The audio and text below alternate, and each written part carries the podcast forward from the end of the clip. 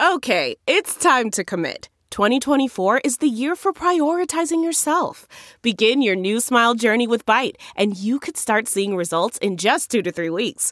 Just order your at home impression kit today for only $14.95 at Byte.com. Byte clear aligners are doctor directed and delivered to your door. Treatment costs thousands less than braces. Plus, they offer financing options, accept eligible insurance, and you can pay with your HSA FSA. Get 80% off your impression kit when you use code WONDERY at Byte.com. That's B-Y-T-E dot com. Start your confidence journey today with Byte. Gender Agenda. Women's rights take center stage on TV and at the two sessions. Published in Week in China. Read for you by Sarah Kutulakos. In her book, Forget Having It All, writer Amy Westervelt summed up the dilemma facing working mothers. We expect women to work like they don't have children and raise children as if they don't work. It was International Women's Day on Tuesday, and while more people than ever view men and women as equal in the workplace and at home, perception and reality still don't always match up. Modern marriage addresses the challenges working mothers face and has become China's most talked about drama of the moment, both online and off. Many viewers, mostly women, say the show is eerily close to reality. And it may even explain why so many are reluctant to have more children, despite the government's big push to encourage couples to have bigger families. The show follows the story of a stay at home mom as she re enters the workplace. In the series, actress Bai Baihe plays Shen Huixing, who decides to go back to work now that her daughter is in primary school. She soon learns that women with children face an enormous disadvantage relative to their childless peers. For instance, during interviews, prospective employers blatantly point out that they are worried she will have more children. They also express concerns that she will take more sick days and require more time off. In one scene, the human resources manager asks Shen, As a mother, how do you juggle your career and family? Shen snaps, If I was a father, would I still have to answer this question? Meanwhile, it doesn't help that her husband, whom she met when they were in college, is not actually supportive of her working and complains that she is not giving the family enough attention. Shen retorts, I studied the same major, received the same education as you, and the two of us share a child together. So why is it that every time we talk about our careers, we need to prioritize yours over mine? Her female boss, Dong Sijia, also struggles with a similar problem. When her male colleague misses a deadline at work because he wants to spend more time with his kids on the weekend, other colleagues applaud him for being a good father. On the other hand, when Dong shows up late for work, she's told she is putting your child over your career. A lot of female viewers say the show really struck a chord with them.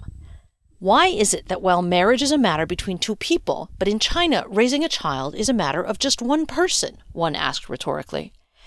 After watching this show, I'm even less inclined to have children, another added. Such sexism in the workplace may have become a deal breaker for Chinese women as they weigh up whether to have more children. Indeed, despite the government pulling out all the stops, in late February, the Beijing municipal government began to include for the first time 16 types of assisted reproductive technologies in the state backed medical insurance scheme to support couples planning to have babies. The ranks of new mothers has disappointed the government the number of births dropped for the fifth consecutive year in 2021. The country will have to try harder to convince women to have more kids. A study that surveyed working mothers by a group of research institutions in 2020 showed that while women in China contribute nearly 40% of household income, over 90% of them said they believe that having children is detrimental to their career.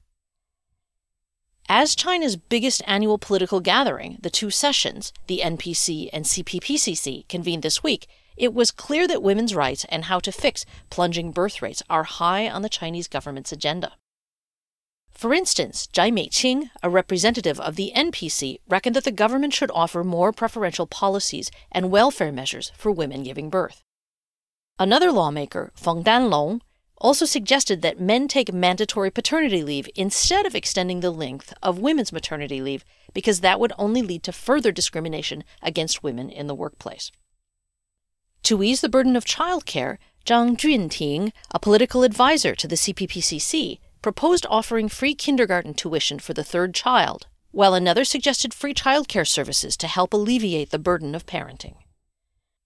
Other advisors reckon that if the government provides affordable housing for families with three children, couples would be more inclined to have kids. Meanwhile, a proposal made by CPPCC member Wei Zhenling has been getting a lot of headlines. Her idea is to offer pensions to full time stay at home parents, since she says a lot of unpaid work, whether it is raising children or taking care of the elderly, often falls unfairly on women who do not receive enough compensation for these efforts. Nevertheless, other feminist activists claim that the proposal would only perpetuate deep rooted gender roles, placing the bulk of housework and childcare on women, making it even more difficult for them to re enter the workplace. But it appears that few think any of these suggestions, even if they should become implemented, will lead to an increase in birth rates. Some pointed out that many Chinese fathers and mothers are the only child of their families thanks to the prior one child policy. That means they are also the caretakers for their aging parents. So a couple with three children and four elderly in laws must be responsible for taking care of seven people apart from themselves, one social commentator wrote.